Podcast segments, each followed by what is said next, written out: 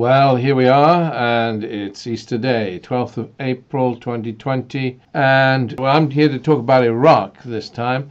Need a little word about Iraq because all is changing. Mustafa Kadhimi is going to be the Prime Minister of Iraq. The head of intelligence becomes the Prime Minister. Adnan al-Zofi has failed to form a government and has quit. He's perceived, or was perceived, as close to the U S A. So now we have Mustafa Kadhimi.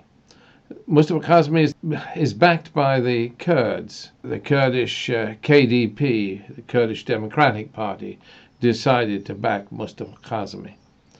And that made all the difference. The president of Iraq, who's also Kurdish, of course, has wanted him from the beginning. But Mustafa Kadhimi has been reluctant to accept the position because he felt he didn't have the backing of the militia groups. Of course, Adnan al-Zofi was the guy that the president was pushing. He was doing his best to form a government. He was on Iraq television saying if he was prime minister, he would find and prosecute those who killed the demonstrators. But that wasn't good enough. Indeed, probably that meant that many of the Shiite political parties would not back him, Adnan al-Zofi, that is. So he pulled out.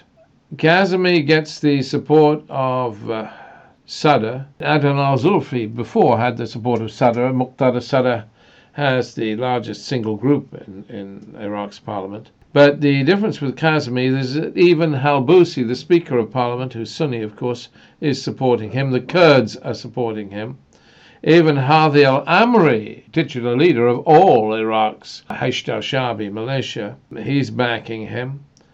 Qais al-Khazali, more reluctant to do so. In fact, Qais al-Khazali and his group are, are not really backing Mustafa Kadhimi. But the Nouri al-Maliki uh, supporters are, are with him. He's perceived as being close to Haider al-Abadi. He's generally liked. This has been a parliament that has had no prime minister for some time. The president of Iraq backs this guy. And why is it likely that this guy will move forward? Well, coronavirus is one thing that'll speed things up. It'll make it much easier for this man to form a government than those that have come before him, because all Iraqis, even the most corrupt of the politicians, want a prime minister now so that there's some form of leadership that can deal with the coronavirus situation, because they're frightened by it. A coronavirus is in Iraq. It hasn't got up as far as Tikrit. I speak a lot to the Tikritis up there, but it's in much of Iraq. It's there. And it's a real threat.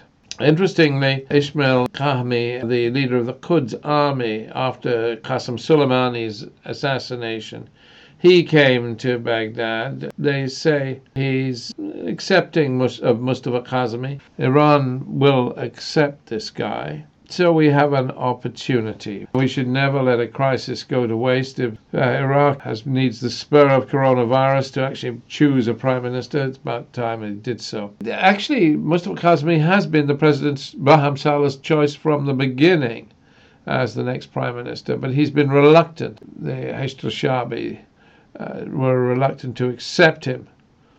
They perhaps thought he might be too strong for them, and they like to play the game.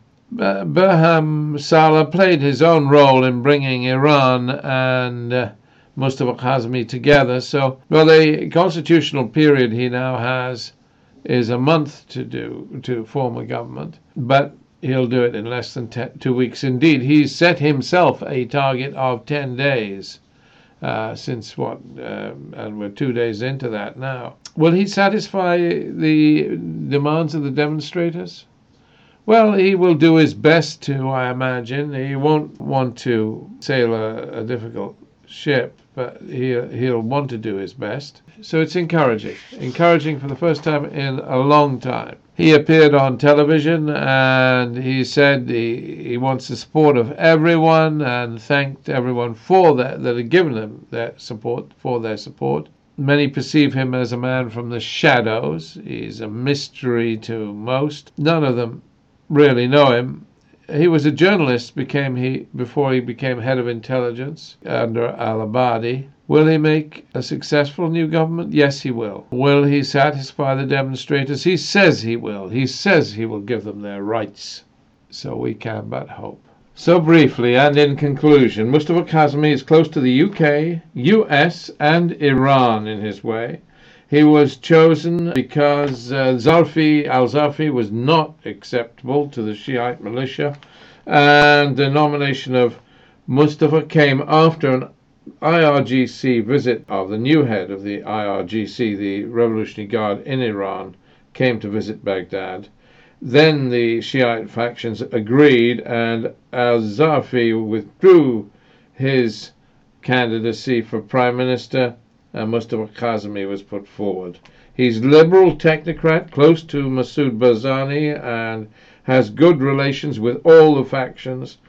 So will the Shiite factions who nominated him make his way easy and speedy, or will they demand their say in the choice of names of ministers? That is the big question. He has no political party to support him, no political party of his own, that is. He has no political group in parliament. He's dependent on the Shiite factions, and indeed the Sunni and the Kurds, to honor their word and support him. He is not corrupt. He is very honest. And in the past, of course, the various factions have demanded their own candidates for ministers and have hamstrung the various people that have been put forward as potential prime ministers. All the political parties in Iraq are so corrupt that they insist on their own people for their own group. You could regard that as fair enough, perhaps. It depends on your perspective. If he cannot do it, there will be chaos.